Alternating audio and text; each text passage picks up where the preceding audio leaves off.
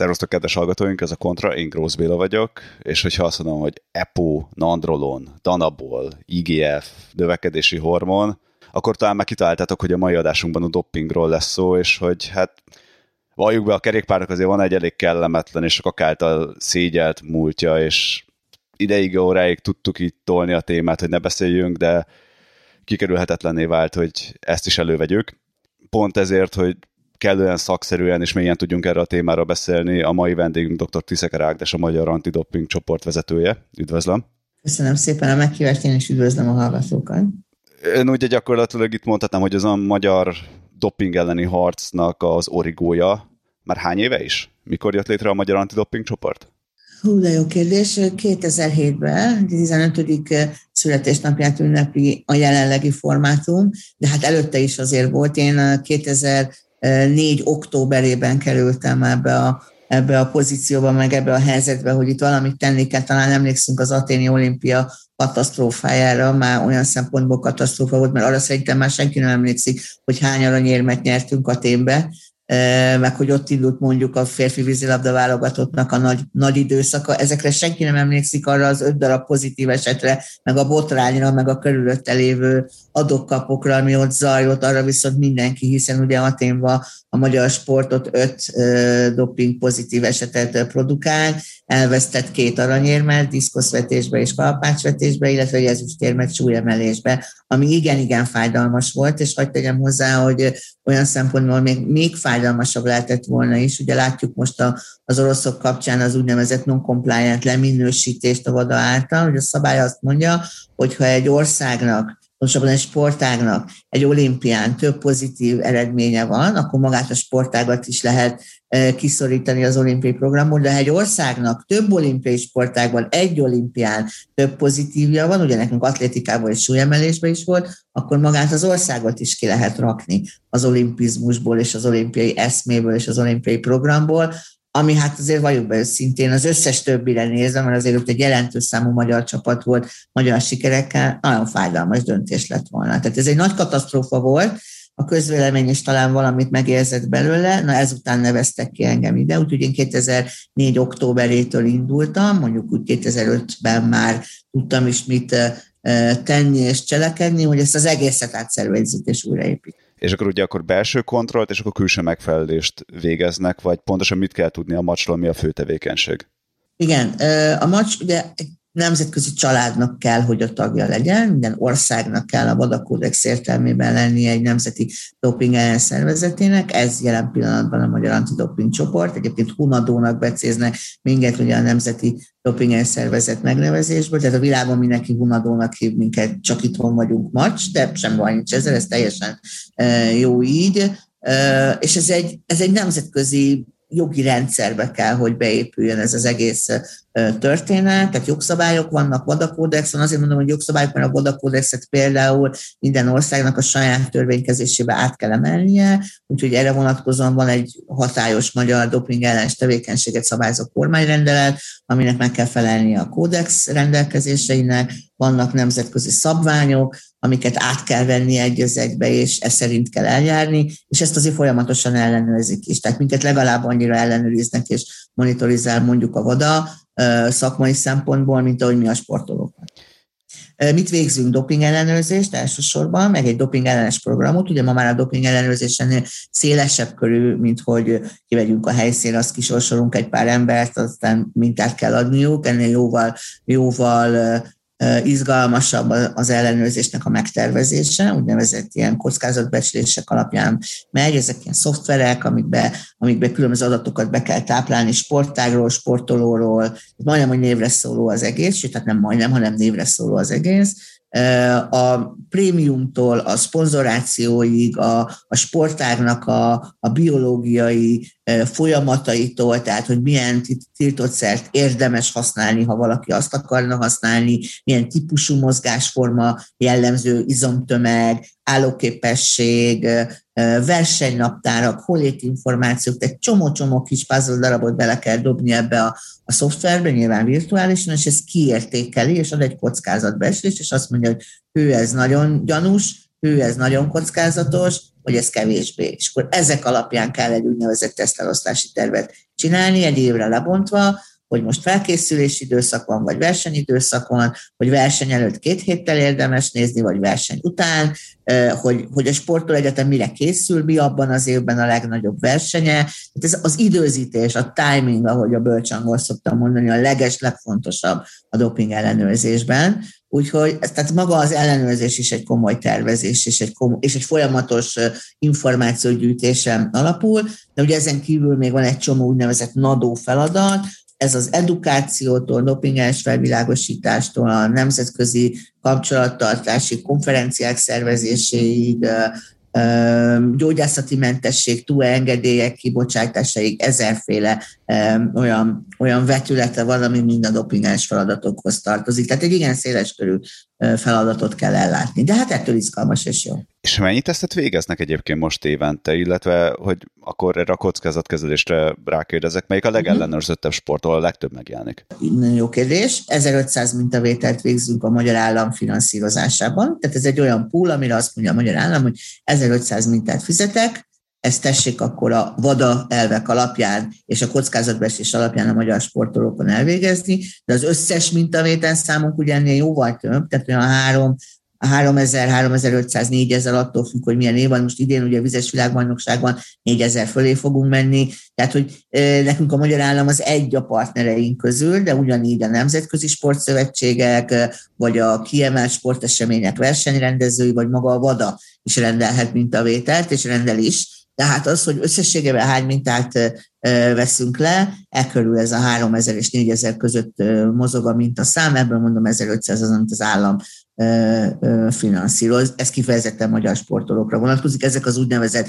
versenyen kívüli, meglepetésszerű, előre bejelentés nélküli ellenőrzések. Nyilván ezeknek azért egy komoly hatékonysága van. Leginkább ellenőrzött sportágak, jó kérdés, Ugye ez megint olyan, hogy erre vannak vada guideline ajánlások, javaslatok, de azért a nemzeti jelleg ebben mindig belejön. Mire gondolok? A világ egyik legdopingérzékenyebb sportága mondjuk a baseball. Magyarországon kevésbé értelmezhető. Nálunk jellemzően értelem szerint az úszás, vízilabda, judo, pirkózás, atlétika, ezek azok, amik, amik a leginkább képbe vannak nyilván az olimpiai sportágok, nagyon számít az eredményesség. Tehát nekünk is nézni kell és figyelni kell, de a VADA is és a nemzetközi szövetségek is figyelik, hogy mely sportágokban mennyire vagyunk eredményesek. Egyébként például nálunk a kerékpár és a triatlon is abszolút ott van, a, a, ha nem is a, az első három helyen a legtöbbet ellenőrző sportágak között, de azért a top 10-be benne van, pont azért, mert, mert jók vagyunk. És kerékpáron mondjuk mennyi teszt zajlik le ebből a 3-4 ezerből? Hát nyilván ez most azért nem, nem ennyire, tehát ez, ez is évente változik. Tehát nyilván egy Giro előtt, amikor ugye most, most zajlik jelen pillanatban a, a Giro, azt gondolom, ez egyetlen egy kerékpáros kerékpárt szerető embernek se kell elmagyarázni, hogy miről beszélünk, hogy akár a Tour de Hongri, ami most már nagyon-nagyon szépen kinőtte magát, egy abszolút nemzetközi minősített, UCI által minősített nemzetközi eseményé. Én azt gondolom, hogy, hogy ez, ez nagyon jó és nagyon örvendetes, de ez is azt is jelenti, hogy egyre inkább fókuszba kerül a kerékpár. Úgyhogy egy viszonylag jelentős számot ellenőrzünk, és ebbe az is benne van, hogy azért a kerékpár a kockázatbeestés szempontjából kifejezetten dopingérzékeny sportágnak számít, így, hogy itt az előbb a felvezetőben elhangzott, hát azért az EPO az mindennapos a, a kerékpársportban sajnos, azt kell mondjam, igen, széles körben használatos, talán a szteroidok kevésbé, de azért azt is lehet látni, növekedési hormon jellemző, talán nem akarok nyilván esetekbe belemenni, mert a személyiségi jog, meg az adatvédelem az abszolút mindenkit megélel, de mondjuk egy nagyon jó kezdeményezése volt a Magyar Kerékpár Szövetségnek, nagyon jó a kapcsolatunk, elmentünk egy Masters versenyre, ahol azt gondolna az ember, hogy hát mi tud történni egy Masters versenyen, mondjuk az ötből négy pozitív eredmény. Azért ez elgondolkodtató. Jó része tesztoszteron. Tesztoszteron és EPO.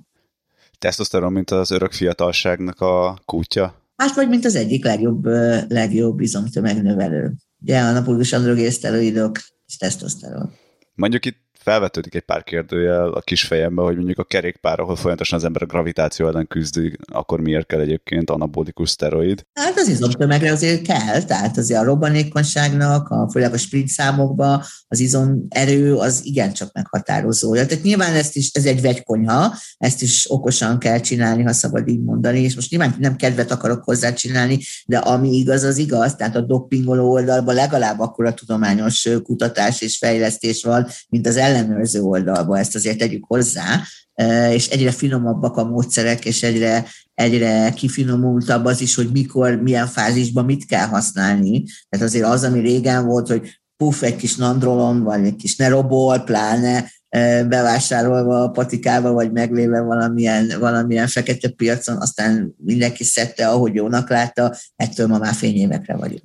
Úgyhogy ez, ez ettől függ, hogy ki, ki mit szeretne elérni. Tehát van, aki szákásítani szeretne, van, aki izomtömeget szeretne növelni, van, aki úgy szeretne fogyni, hogy ne veszítse el az izomtömegét, tehát azért itt sokféle szempontok vannak, és akkor még arról nem beszéltünk, hogy azért alapvetően egy állóképességi sportág, tehát megint csak visszakanyarodunk az EPO-hoz, és egyre népszerűbb a különböző vértranszfúziós módszereknek a a használata.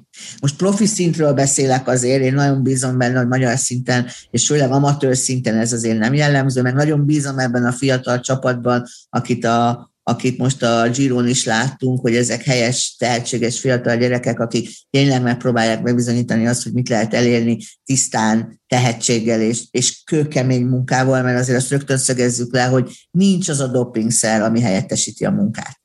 Hát lehet adni bárkinek bármit, de ha nem dolgozik, ha nem tehetséges, ha nem fekteti bele azt az elképesztő nagy, nagy melót és, és energiát, akkor az semmit nem fog élni. Azzal nem fog nyerni semmit. Tehát én nagyon bízom ebbe a fiatal csapatba, nagyon rosszul érintene, hogyha kiderülne, hogy, hogy mégse teljesen tiszta ez a felkészülés. Egyelőre ellenőrizzük őket rengeteget, és nem csak ezt a három fiút, aki most a, a Giron indult, hanem azt a, az összes többit, aki indult a Tour de Hongrénes, aki egyáltalán magyar szinten a kerékpársportban most, most feltörekszik. Egyelőre békenyugalom van, és ez jó hír. Ugye a jogi nyilatkozat része az, hogy ezt az adást nem egy ilyen konyha tippek, trükköknek szánjuk, hogy itt éppen ki tud találni, hogy mit érdemes majd pumpálni a vénáidba, vagy éppen bedobálni tablettákból, sőt, pont ellenkezőleg, úgyhogy ha ez lenne a cél, akkor szerintem nyugodtan kapcsolod az adást. Félreértések elkerülése véget. Ami nekem fontos kérdés, hogy most már lassan számolok, hogy 25 éve benne vagyok a kerékpársportban, 20 éve. Mennyire javult a helyzet az utóbbi 10-20 évben? Mennyire jellemző a profi sportban egyébként a dopping, vagy volt egyébként jellemző, hogy ez igazából csak a média által van jobban a szánkban? és a tudatunkban. Jaj, nem, abszolút jellemző volt. A kerékpárban meg végképp. Tehát azt szoktuk mondani, hogy a Tour de France az, az, az a, a doping ellenőrzés állatorvosi lova, ugye mindent be lehet rajta mutatni, amit a doping ellenőrzés szempontjából érdemes eh, bemutatni vagy eh, vizsgálni, sőt eh, az is elhangzott UCI-os, tehát Nemzetközi Kerékpár Szövetséges kollégák szájában, rengeteg ilyen versenyen voltam, hogy hát a, egy túron, egy Tour de France-on ott az első ötvenben biztos, hogy érdemes kutakodni, mert úgyis fogunk valamit találni, csak idő kérdése, hogy mikor, és azért ha nézzük a, a nagy neveket, hát most a Tyler Hamilton-től kezdve a Lance Armstrongig, hát a végén mindenki, mindenki belebukott. Tehát azért volt egy olyan időszak, amikor én azt gondolom, hogy tényleg a csapból is valamilyen tiltott szer csöpögött a, a Tour de France-on, meg hát azt is lehetett ugye a legendákat hallani, hogy a, a kis vértranszfúziós karavánok követik a, követik a túrt, és ott vannak a, a, a lakókocsik, amivel föl vannak akasztva a, a, a transzfúziós tasakok, és akkor egy-egy pihenő napon tolják befelé a, befelé a, a, a, a transfúziót, vagy hogyha elolvassuk a, a Tyler Hamiltonnak a könyvét, a Secret Race-t, akkor, akkor ugye ott gyönyörűen és nagyon, tényleg mindenkinek ajánlom, megdöbbentő, hogy egy mennyire nem félnek, a következményektől, vagy akár a hirtelen szívhaláltól, ami azért gyakran előfordul sajnálatos módon a profi kerékpársportban, hogy mennyire profizmussal tolják a magát a dopingot, tehát tényleg minden van, és hogyan van megszervezve, a, jön a repülő, elviszik őket, leteszik egy katonai bázison, ott beadják, vissza a repülő, és másnap, mikor már jönnének a doping ellenőrök, addigra mindenki szépen vigyázva ott van, és fel van készülve. Tehát az egész egy időben egy óriási hazugságháló volt, és tényleg mafiaszerű módon zajlott a dopingolás, úgyhogy nagyon jót tesz ez a fajta generációváltás most, én azt gondolom a, a profi kerékpárnak is. Azért most már kevésbé, nem lett kevesebb az ellenőrzés, akár a Tour de France-on, vagy akár ezeken a nagy kiemelt, a Vueltán, a Giron, nem lett kevesebb az ellenőrzés, de mégis kevesebb a botrány, vagy kevesebb a, a pozitív eset. Talán ezt most már meg lehet kockáztatni, ezt a kijelentést, ami azért azért jó hír, hogy, hogy azért ez a fajta generációváltás, tehát ezek a megrögzött dopping nélkül már a sportot elképzelésem tudó öregek, hogy így mondjam, kikerülnek a rendszerből. Ez jó hír. Én, én, én bízom ebben. Az ön szerepében hogyan élte meg egyébként ezt az időszakot, hogyha tehát morálisan érdekel engem, hogyha mindenki doppingol, akkor az egy valid verseny, érdemes volt megtartani, vagy hogy tekint erre az időszakra egyébként a sportolók oldalról? Tehát, hogy ott, ugye, ha mindenki vétkes volt, akkor senki se? Ez nem itt van, én ezzel nem értek egyet, tehát nekem azért elég szilárd elképzeléseim vannak arról, hogy ezt miért csinálom ezt az egészet. Sokat segít az, hogy orvos vagyok, tehát hogy azért én sokat látok mellékhatásokat, szenvedő embereket, következményeket, nem 18 meg 20 éves korban, akkor az ember kockáztat, és el se tudja képzelni, hogy majd 40 éves korában meg kit érdekel, 40 éves, az már nyugdíjas, mit akar még az élettől, aztán nagyon hamar eljön a 40, és hogyha azt az ember nem egészségesen éli meg, vagy nagy Isten nem éli éli meg, az nagyon-nagyon fájdalmas tud lenni. Hát ha nem éli meg, neki már nem, de a családjának igen. Tehát ugye azért én látom a, a hirtelen sportolói szívhalált is, látom a, a, a krónikus betegségeket, csak az már nem hír, tehát a 40 éves sportoló az már nem nyer olimpiát, az már nem érdekli a médiát, annak nincs jelentősége. Az már, azzal már senki sem foglalkozik, de az 20 éves korban alapozódik meg és indul el. Ez az egyik. Tehát ennek abszolút van egy egészségügyi vonzata, ami, ami számomra elsődleges. Tehát ilyen szempontból ez egy misszió, tehát az, hogy mindenki csinálja, de ezért ez se igaz egyébként, tehát hogy ez se igaz, hogy mindenki csinálja. Volt idő, amikor jóval többen voltak, akik csinálták, és, a, és kevesebben, akik nem, de azért az, hogy mindig mindenki doppingolt, ez így nem volt igaz. Tehát azt mondom, hogy ilyen értelemben az egészség szempontjából ez misszió, tehát nem kérdés, hogy nekem orvosként ez egy, ez egy feladat, és én abszolút abban hiszek, hogy ami, ami dopingszer, vagy ami káros az egészségre, az sohasem deklarálható, hogy hagyjuk a francba az egész ellenőrzést, mert úgyse tudjuk utolérni őket. Tehát ezt nem lehet így deklarálni. Azért nem dobjuk a lovak közé a gyeplőt, mert, mert egyébként nehézségek vannak. Én ezt gondolom, vagy nekem ez a, ez a, a filozófiám. Az, az erkölcsi részére meg azt tudom mondani, hogy egyrészt pont azoknak a védelme, akik tisztán készülnek, tehát azért én nekem olyan, olyan visszajelzésem is volt, akár szülő részéről is, nem kerékpársportban, hanem erősportákban, hogy a gyerek abba akarta hagyni, e, esélye nem volt oda jutni az élmezőnybe, vagy, vagy akár egy junior vagy felnőtt válogatottságig eljutni. De mióta járunk, már mint a doping ellenőrzés jár a, a versenyekre, a magyar bajnokságra, országos bajnokságra, nemzetközi versenyekre, igen sok pozitív esettel, azóta azoknak, akik tisztán próbálnának oda jutni az élmezőnyhöz, hirtelen megjött a kedvük, mert úgy érzik, hogy még nekik is van mit keresni, hogyha nem nyúlnak tiltott szerhez. Tehát azért ez elég elkeserítő tud lenni, hogyha az ember azt nézi, hogy azért vagyok én negyedik, ötödik vagy tizedik, mert az előttem levő öt-tíz ember az vidáman tolt valamilyen cuccot és, és, és csalt. Tehát ennek van egy ilyen morális vonzata is, tehát egyre hangosabbak azért azok a sportolók, akik szeretnének eh, legalább megpróbálni tisztán és eljutni tisztán valameddig. Ez is nagyon fontos.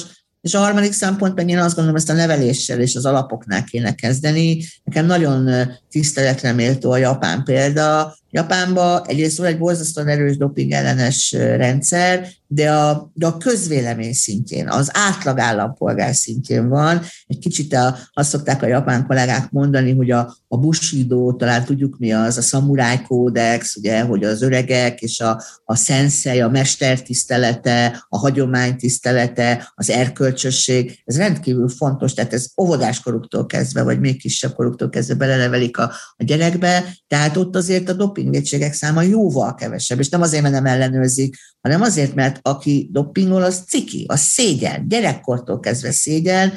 Volt, én láttam olyan sportolót, téli olimpia, 2018 Pyeongchang, egy japán gyorskorcsolyázó megbukott az ellenőrzésen, nevetséges szerrel, vízhajtóval. Én azt gondolom, hogy még ki is lehetett volna magyarázni, el is lehetett volna mondani, hogy most ez véletlenül, vagy hogy, nem is lett volna nagyon súlyos a büntetés. Kerek Perec felállt, és saját költségen hazautazott, és azt mondta, hogy én olyan szégyent hoztam az országomra, hogy én ezt nem vállalom tovább, nem védekezem, és visszavonul. Pedig lehet, hogy valami banális oka volt, azért ritkán van, de mondjuk elképzelt, hogy inkább egy, egy hibázás vagy egy butaság volt, mint egy szándékos doping, csak azért valljuk őszintén, hogy visszhajtóval azért egy gyors korcsolyában nem lehet a világot megváltani.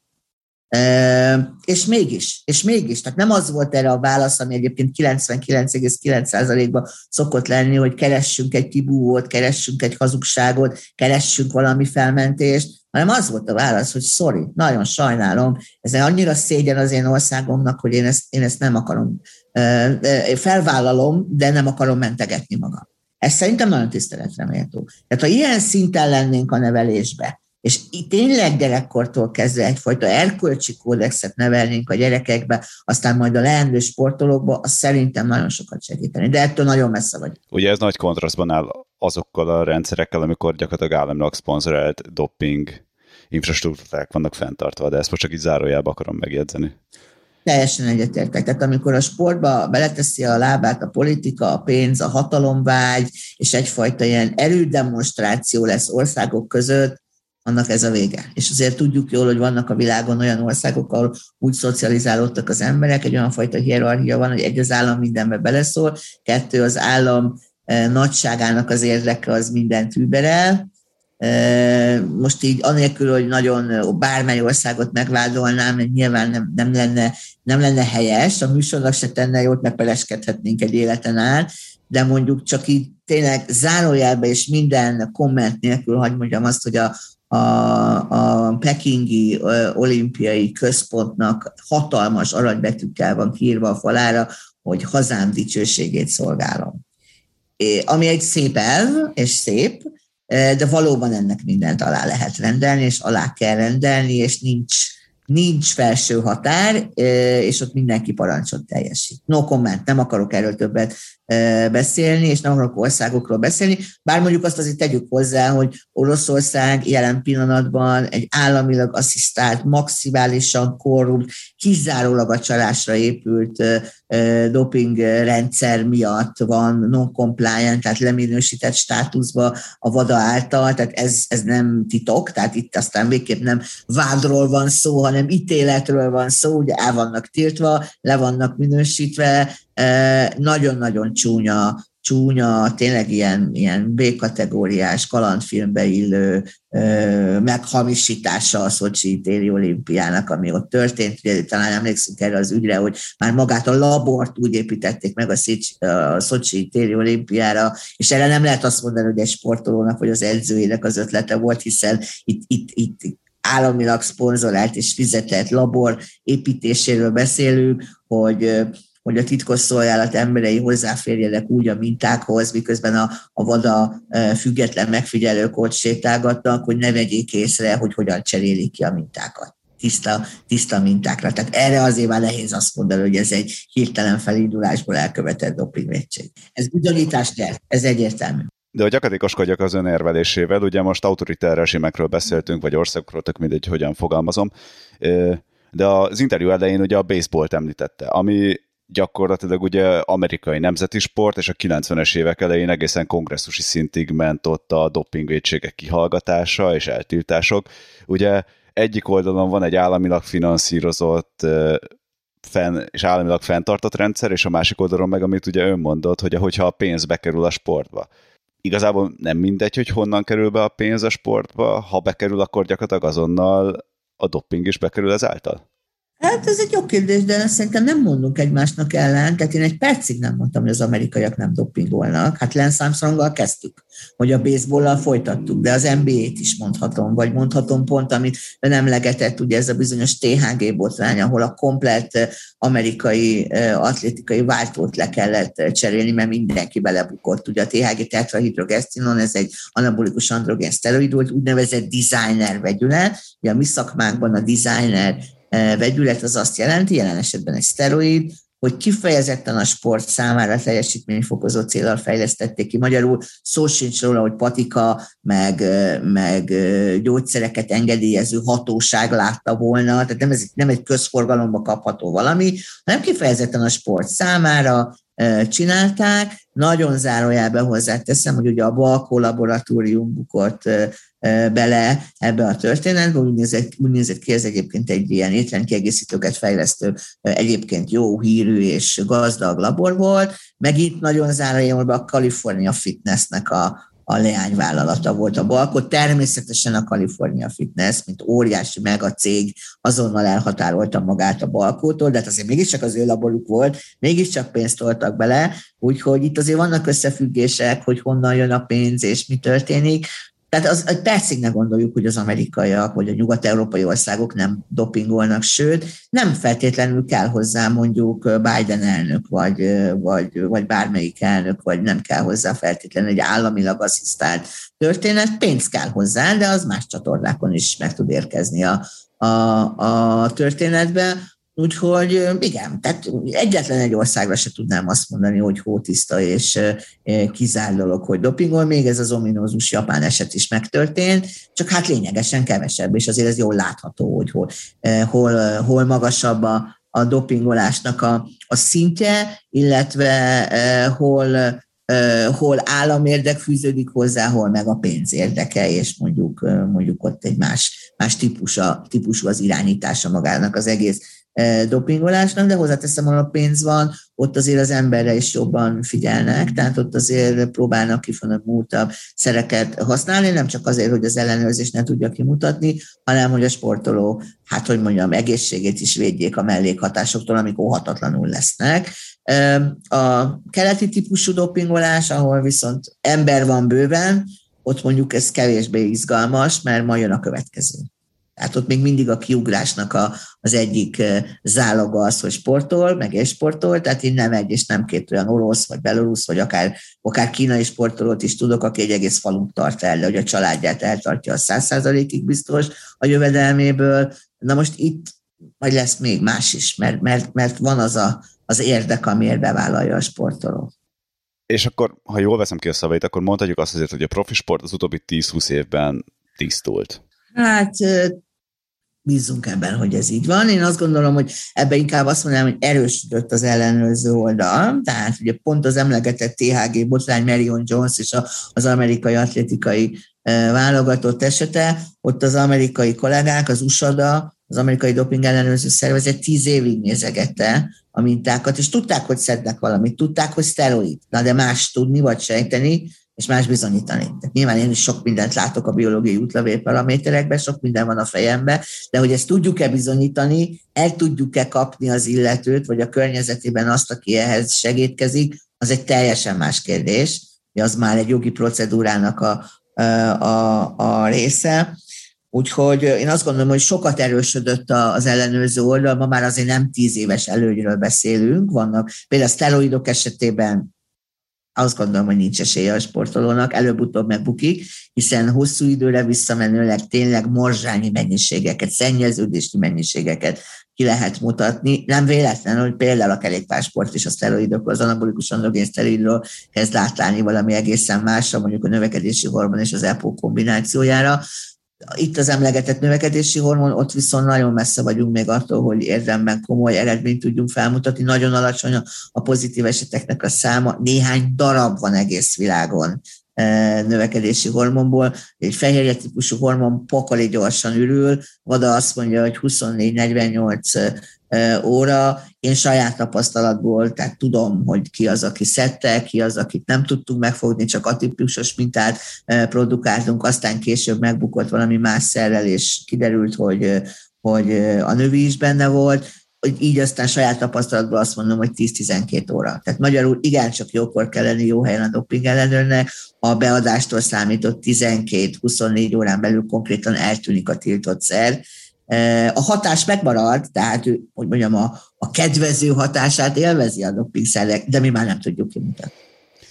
Megint nem kedvet csinálva, mert azért vannak más eszközök is, nem véletlenül találták ki ezt az emlegetett biológiai útlevél programot, ahol ugye nem a tiltott szert keressük a sportoló mintájába, hanem felállítunk egy egy alapvonalat, egy baseline, magyarul egy 6-10 mintavétellel meg lehet határozni normál értékeket minden embernél, akár szteroidról beszélünk, szteroid szintekről, akár hematológiai paraméterekről, hemoglobin, hematokrit, retikulocita, stb. stb.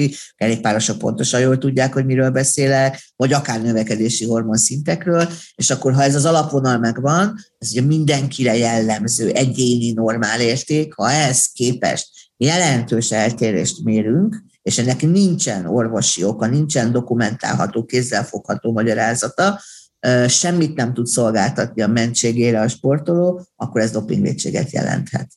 Picit összedöntötte az érvelésemet, de azért akkor megyek tovább, próbálok úgy csinálni, mint hogyha fent állna, amire gondoltam, mert azt gondoltam, hogy tisztult a profi sport, ellenben az amatőr sportban, rekreációs sportban egyre többen férnek hozzá tiltott szerekhez.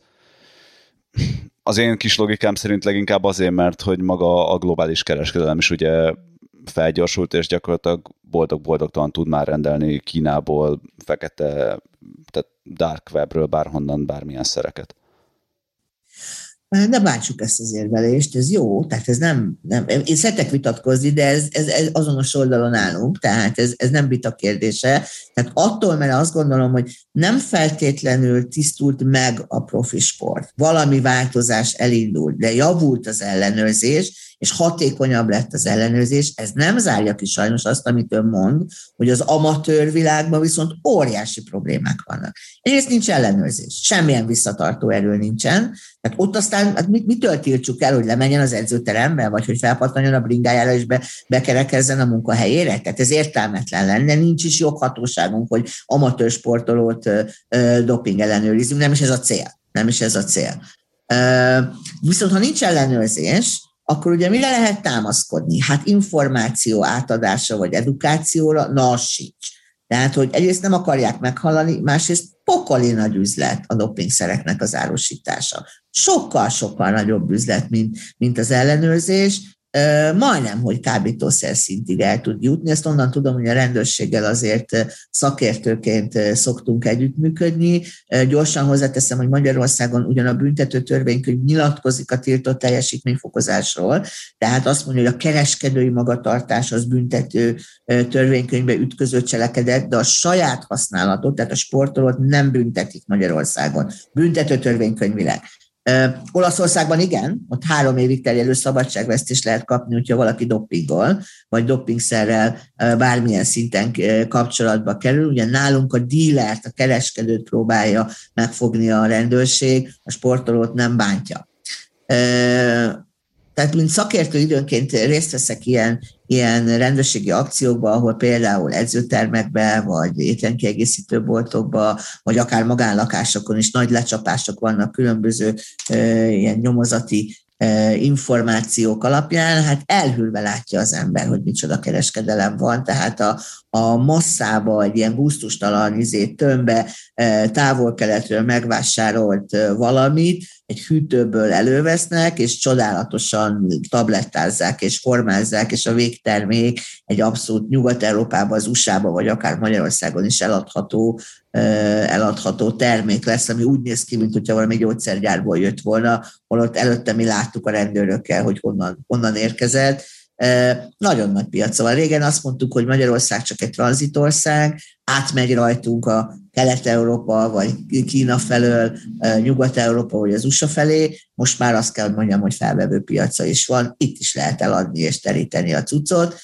Csak míg a kábítószerekre a rendőrök elég jól fel vannak készülve olyan értelemben, hogy azért a hálózatokat keresik, kutatják, van nagyon jó jogszabály, ami alapján lehet tiltani vagy üldözni, az étrendkiegészítőkre, vagy a doppingszerekre, vagy a tiltott teljesítményfokozókra igen gyengén, gyengén áll a szabályozás, pláne úgy, hogy a saját használatot, e, saját használatot nem tiltja. Tehát én láttam olyan úriembert, akinek az autójából több százezer tabletta e, stanozoló, anabolikus androgészteroid került elő, mire az a mozdulattal azt mondta, hát ez saját használat, most betáraztam egy időre, most így elég lesz. Most ezzel mit kezd a rendőrség? Semmit semmit. Tehát azt gondolom, oltári nagy a probléma a szabályozás szintjén is, az ellenőrzés szintjén is, és igen, nagy a tudatlanság, nagy a homály, viszont bármihez hozzá lehet jutni, és ez nem kell a dark web egyébként hozzáteszem, tehát hogy simán étrendkiegészítőnek nevezve, vagy annak a formájába meg lehet rendelni, nem feltétlenül a dark webről, hanem simán webáruházakból, vagy hozzá lehet jutni akár még testépítő boltokba is, vagy egyszerűen a pult alól előhúzzák és megkínálják vele a, delikvenst, nem egy és nem két ilyen esetben futottunk már bele. Az egészségügyi következményei ugyanolyanok, tök mindegy, hogy profi sportoló vagy amatőr sportoló, sőt, még talán rosszabbak is, mert, mert tényleg semmiféle orvosi ellenőrzés nincs, szépen bemegy, 5-10-20-30 tablettát megeszik, attól függően, hogy a haverok mit mondtak az edzőterembe, aztán, hogy annak milyen következményei lesznek, hát azt majd viselje az, aki, aki ezt megette. Láttam én már citromsárgán érkezni testépítőt a rendelőbe, irgalmatlan májelégtelenséggel, és aztán egy 30-40 kilós fogyással, szondatáplálással, félmájjal fejezte be ezt a, ezt a produkciót. Szerencsére életben maradt, remélem egy életre megtanulta, de még olyan is van, aki, aki, akinek állandó vércukor, vérnyomás, szívérendszeri gondjai vannak, és mégse száll le róla, és mégse hagyja abba, aztán egyszer csak bekövetkezik a nagy baj. Ilyet is láttunk már. E, két oldal, hogyha pult alól kerül elő, annak gondolom a NAV nem feltétlenül örül, mert ugye nyilván az nincsen egészen forgalomban, meg ugye nem egy engedélyezett termék, de másik része az az, hogy bízok mondjuk a művelt táplálékkiegészítő boltos cimborámba menni, bicepszeztem vele egyszer a terembe, és elhiszem, hogy mit mond, de honnan tudom, hogy az a tabletta, amit kedden megvettem, az ugyanazt tartalmazza, mint amit mondjuk négy hét múlva megveszek tőle. Sehonnan. Tehát semmi biztosíték nincsen, és a, a művelt cimbora egyáltalán nem biztos, hogy képbe van. Fogalma sincs, hogy mit forgalmaz a földökkel, vagy mit árulnak. Tehát ő címkéket lát, hogy aztán ténylegesen az van-e benne, vagy nem, arra semmiféle garancia nincs, ugye nem egy és nem két esetben vizsgáltunk be étrendkiegészítőket, ami közforgalomba kapható volt, bevizsgáltuk, nem sok ilyen labor van Magyarországon, ami étrendkiegészítő doping szempontjából be tud vizsgálni, pontosan kettő, az egyik a Westling Hungary, az egy magánlabor, a másik viszont állami, a Testnevelési Egyetem égisze alatt működik egy sporttáplálkozás tudományi központ, aminek most már egyre jobb a, laborja, és nagyon szorosan dolgozunk együtt, és irgalmatlan mennyiségű terméket próbálunk, hát nyilván büdzsétől függően bevizsgáltatni velük, és hát nem, nem, nem kevés alkalommal látja az ember, hogy a forgalmazónak fogalma sincs róla, hogy a gyártó mondjuk Kínában, mert azért ugye ez se tiszta a fejekbe, tehát az, hogy most valaki Kínába legyárt, vagy a távol-keleten, Tájföld is ilyen, India, ócsón legyárt valamit, hogy abban tényleg az van-e benne, nem szennyeződött-e bármivel, Hát azért az nyilvánvaló, hogy aki éjszaka stanozolol gyárta a dark webre mondjuk Kínába, reggel meg C-vitamint, bármilyen forgalmazónak a megbízásából a kettő mindenféle minőségbiztosítás nélkül össze fog találkozni és szennyeződik, és mivel a stanozolóra vagy az anabolikus androgén szteroidra zéro tolerancia van, biztos, hogy benne lesz, morzsányi mennyiségben benne, benne lesz, és vannak helyzetek, amikor nem is morzsányi a mennyiség, hanem kifejezetten nagy. Tehát mértünk már fehérjébe, Amerikából importált, weben, webáruházból, Amerikából vásárolt fehérje készítménybe jelentős mennyiségű stanozolol. Természetesen nem volt ráírva, ez egy szennyeződés. Tehát a gyártó belerakta, vagy maga sem tudta, de beszennyezte, a forgalmazónak még kevésbé van róla fogalma, megérkezik az unió területére, az első forgalmazó mondjuk Spanyolországban rátesz egy címkét, hogy ez vagy az van benne, senki nem vizsgálja, hogy tényleg így van-e, soha többet az unió területén senki nem fogja vizsgálni, hogy valóban az van benne. Olyan mennyiségben van benne, nincs benne szennyeződés, ezt senki nem fogja vizsgálni, forgalomba lehet hozni? Persze.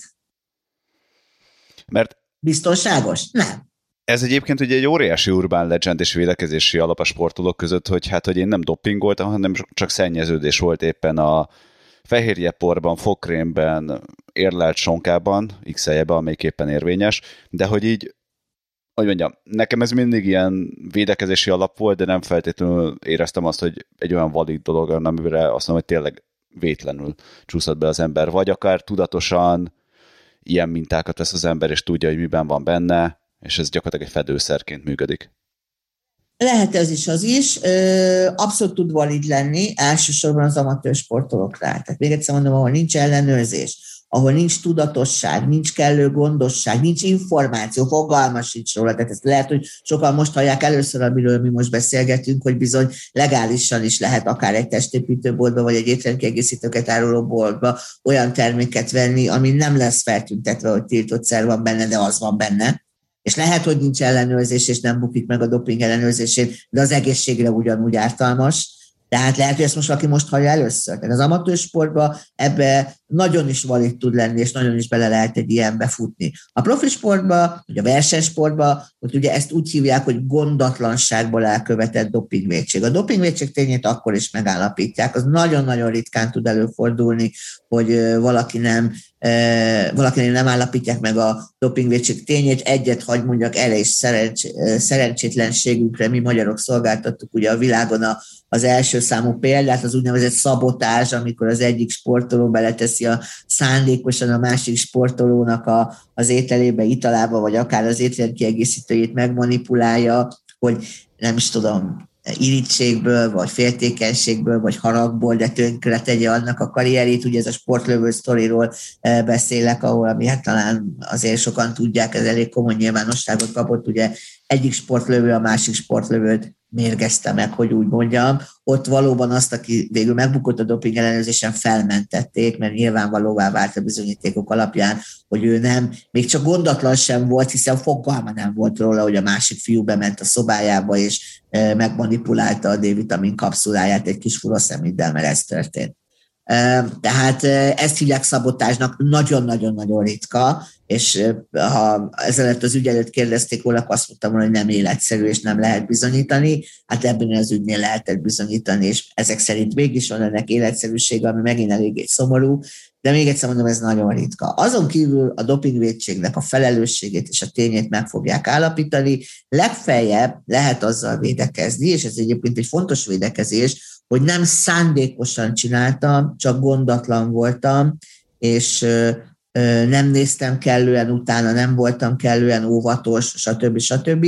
Ez azért éveket jelenthet a büntetés szempontjából, ugye a szándékosan elkövetett dopingvédség bizonyos szerek esetében első alkalommal négy éves eltiltást mond maga után, ha sikerül bizonyítani, hogy ez nem szándékos volt, hanem például szennyezett étrendkiegészítőből származott, akkor két évre vagy még az alá is lehet mérsékelni a büntetést, ami nagyon nem mindegy. A négy év az egy karrier, ott vége van a történetnek, Kettő évből láttam visszatérni sportolót, nem volt nagyon sikeres, meg nem tudja ott folytatni, ahol, ahol előtte abba hagyta, de azért ott legalább valami esélye van, mert azért sose felejtsük el, hogy maga az eltiltás nem csak a versenyekre vonatkozik, hanem a szervezet körülmények között történő edzésekre, edzőtáborokra, sőt, nem is működhet együtt olyan sportolóval, aki aktív versenysportoló. Az is tilos.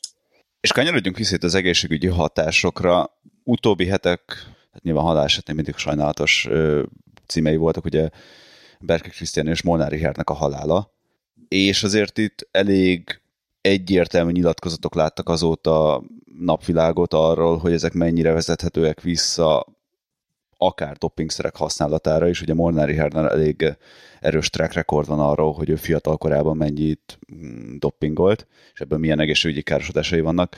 Itt ugye említette, hogy ezt nem 20 évesen kell befizetni itt a cesset.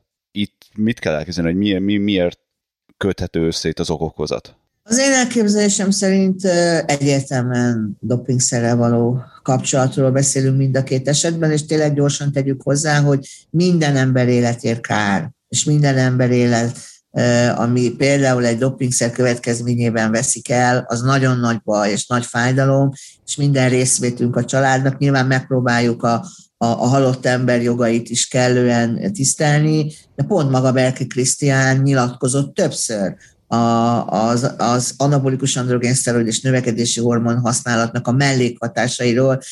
Ő maga mondta el, hogy, hogy a gyermekvállalásnál komoly gondjaik voltak, és nem sikerült, hogy ez klasszikus anabolikus androgén szteroid mellékhatás, a szexuális diszfunkció, a nemzőképtelenség, a meddőség, ő maga nyilatkozott erről, vagy akár a, a magas vérnyomással, cukorbetegséggel kapcsolatos problémáinál is felmerült ez, tehát ő nem csinált ebből titkot, nyilván ő egy egy szabad magyar állampolgár volt, ez nem versenysportnak számított az, hogy ő lejárt egy testépítő terembe, tehát ilyen értelemben ez nem dopingvédség, egy nagyon sajnálatos dolog, és én azt gondolom, hogy ő maga sem hitte el, hogy ennek ilyen komoly következményei lehetnek nagy kár az elveszett életére, és nagyon jó lenne, ha most tudna nekem segíteni a dopingás felvilágosításban és edukációban, mert ha ezt az ő szájából hallanák a, a fiatalok, hogy igenis van súlyos következménye, igenis komoly mellékhatások e, vannak, akkor talán hitelesebb lenne, és jobban elhinnék, mint hogyha én mondom. De hát ő már nincs velünk, és tanuljunk az életéből és a példájában. Én azt gondolom, nem csak én mondom, most már többen megszólaltak az ügyben, Zahár Gábortól kezdve, többen elmondták, de mondom, maga Berki Krisztián is nyilatkozott erről, hogy, hogy bizony a, most így 40-41 éves fejjel egész másképp látja a teljesítményfokozóknak a, a mellékhatásait. Nagyon sajnálatos dolog, tanuljunk belőle. Embriárd esetében az ő véleményét erről nem tudom, de az egész történet, ahogy ez kinéz, ugye a stroke, az egy klasszikus anabolikus androgén szteroid hosszú távú mellékhatás, úgy tönkreteszi az érpályát, a szteroid sérülékenyé válik, merevvé válik, és nagyon hamar, ugye megemelkedik a vérnyomás, irgalmatlan magas vérnyomás lesz, és mondjuk egy 180-200-as nyomatéknál bizony ez a sérült, merev érpálya puff elpattan, egy óriási nagy vérzéses stroke lesz belőle, ami hát akár halálos is tud lenni, ugye neki tudjuk, hogy több alkalommal is ilyen sztrókja volt, és hát nagyon beszédes azért a 60 kilós fogyás is nagyon beszédes, Nyilván egy hipattintott, szteroiddal felnyomott izomtömeg az pillanatok alatt összeesik, hogyha nincsen szteroid és megvonásba kerül az illető, már pedig gondolom, hogy a büntetés végrehajtási intézetbe erős megvonásba kellett, hogy kerüljön, és nem juthatott hozzá ahhoz a, a szteroid mennyiséghez, amihez esetleg korábban hozzájutott. Nagyon szomorú ez is, tehát, hogy egy sorozat stroke, teljes lebénulás, légzési elégtelenség, majd keringés leállás, ez orvosi szempontból klasszikus e, e, folyamata a szteroid hatásnak és mellékhatásnak, de hát megint egy emberéletről beszélünk, ami elveszett. Úgyhogy jó lenne, hogyha ez, ez kapna ilyenfajta nyilvánosságot is, és jó ez a, ez a fórum, hogy tudunk erről beszélni. Én, én tényleg igyekszem őszintén elmondani a véleményemet is, meg, meg, meg nem. Én, én nem, nagyon nem szeretem, hogyha a dopingról valamiféle ilyen homályos, titkos valamiről beszélünk, mert nem az, nem az, hanem, hanem szerek, vegyszerek, emberkísérlet, és utána következmények és mellékhatások, és sokszor nagyon súlyos a következmény, és bizony az ár az nagy ár nem pénzben, hanem emberéletben. Úgyhogy nagyon jó, hogy erről beszélünk. Mind a két esetben azt gondolom, hogy egyértelműen e, tiltott teljesítményfokozónak a, a, a hosszú távú mellékhatása okozta, vagy járult hozzá a tragédiához. És ugye most tényleg minden tisztelet mellett, de ugye 40 pluszos férfiakról beszéltünk, akik azért egy erős 20 évre ves doping múltra tekintettek vissza az információk szerint, van itt rákattanásra való lehetőség? Tehát, hogy nem csak a fizikai hatás miatt csinálom, hanem egyszerűen függővé válok? Mert ugye nagyon sokat fizikára, fizikai hatásokról beszélünk, de pszichésen ez kihat az emberre? Abszolút jó kérdés, és nagyon fontos kérdés, és erről sem szoktunk beszélni, és valahogy ez is elveszik az információ áramlás között, és talán ezzel is mondunk újat a hallgatóságnak. Abszolút van hozzászokás kábítószer szintű pszichés és szomatikus, tehát testi hozzászokást okoz az anabolikus androgén szteroid. Tehát nagyon szépen látszik a 20 éves múlt is, ez amit mondok, tehát vannak rövid távú mellékhatások, amit azonnal érez az illető, de azok azért még egy-két-három ilyen, ilyen epizódot túl lehet élni, és meg lehet gyógyulni. Ez is adja ezt a bátorságot a testépítőknek, meg a, a dopingolóknak, hogy ó, hát a Jóska is, meg a Béla is túlélte, meg különben is, hát persze, persze, most egy kicsit elszalad a vérnyomás, meg a cukor, de majd aztán helyreáll, meg különben is a szervezet majd regenerálódik, hiszen 20 meg 30 éves.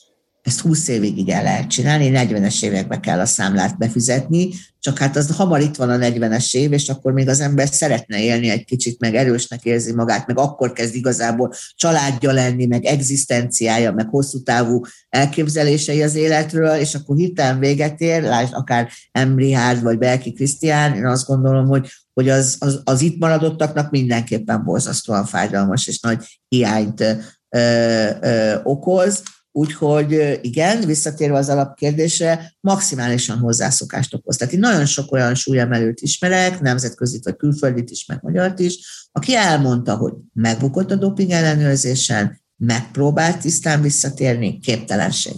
Kell az anyag, kell, nem mennek a súlyok, nem megy az edzés, semmi nem olyan, mint nélküle, és szabályos hozzászokást okoz, nem olyan gyorsan, mint mondjuk a kokainhoz való hozzászokás, vagy mint az amfetamin származik, ugye pláne az opiátokhoz való hozzászokás, az ugye viszonylag gyorsan lezajlik, sőt, hát azt mondják, hogy egy, egy heroin, egy első alkalommal használt heroin az akár már önmagában egy hozzászokást tud okozni, hiszen csak egy alkalomról beszélünk. Azért a szteroidok esetében nem így van, tehát ott azért kell egy hosszabb távú próbálkozás, de előbb-utóbb kialakul a függőség, és a pszichés részéről ugye abban meg könnyű belegondolni, tehát amikor áll a tükör előtt, és azt látja, hogy nem olyan a teste, mint a szteroid előtt, nem olyanok a visszajelzések a, a, a, az ellenkező, vagy akár az azonos nem részéről. Tehát, hogy a testképe nem olyan, az önértékelése nem olyan, pillanatokon belül hozzá fog nyúlni valamilyen szerhez.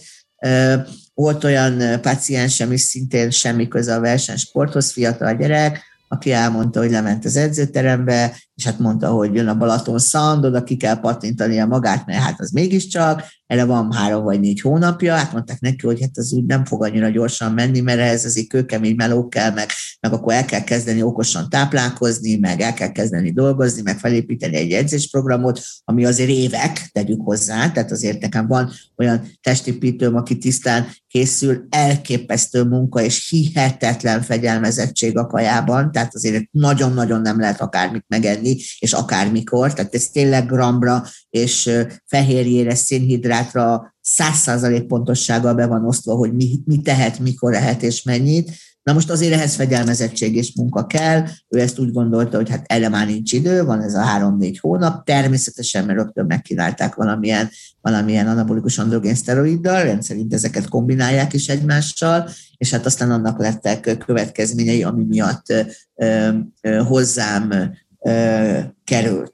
Tehát abszolút hozzászokást tud okozni, és mondom, a pszichés visszajelzés, az önértékelés, a testkép, az még inkább bebetonozza azt, hogy nem elég, és kell valami, és újra és újra megpróbálkoznak vele, ami, ami hát ugye mentálisan se teszi jót az ember egészségének, hogyha egy ilyen ördögi körbe kerül. És azért ez nagyon jellemző, főleg a, főleg a fiúknál.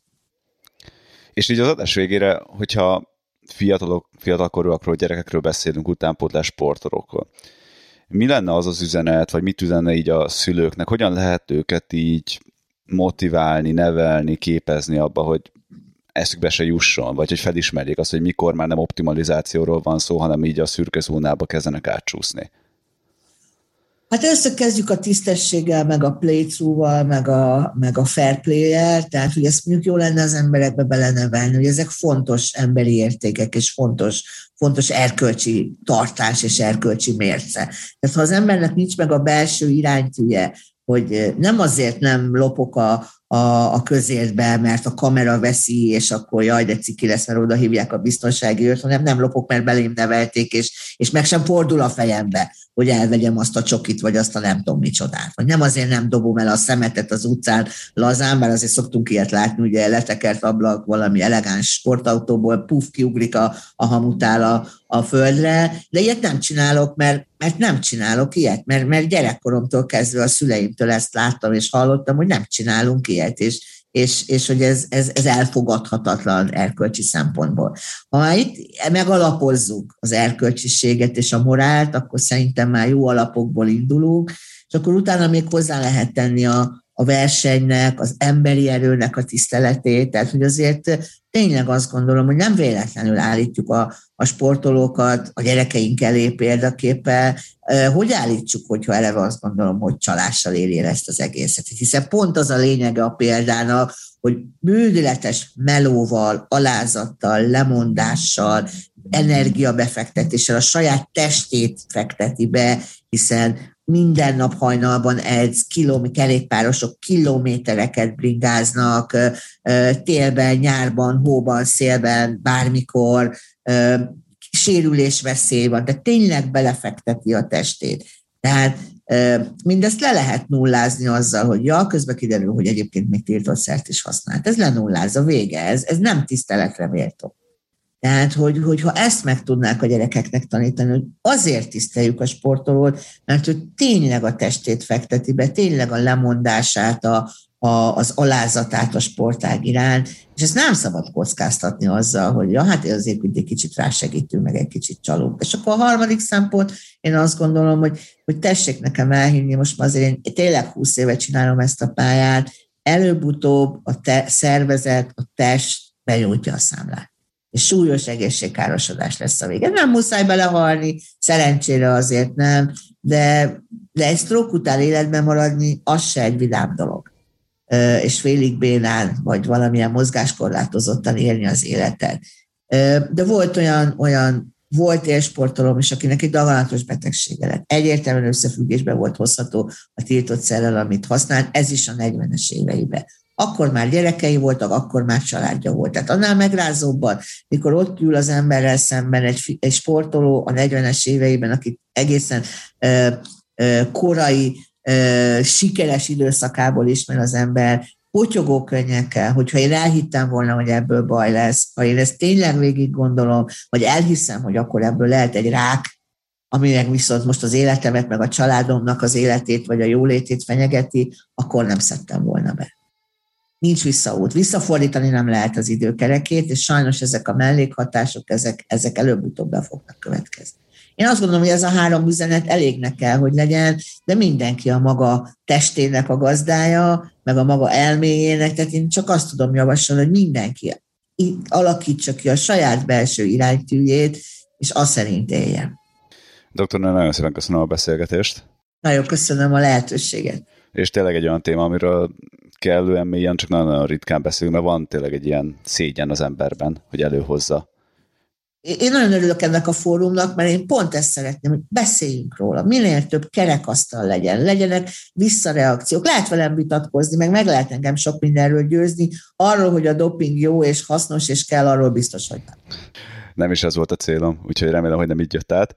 Nem és nektek meg nagyon szépen köszönjük, hogy meghallgattatok, és remélem, hogy nektek is egy hasznos és informatív adás volt, úgyhogy hogyha tetszett, akkor osszátok meg, nyomjatok egy pozitív review-t, ha még ennél is jobban, akkor támogassatok Patreonon. Vigyázzatok magatokra, és menjetek egy jót biciklizni. Sziasztok! Minden jót kívánok én is mindenkinek! Kontra.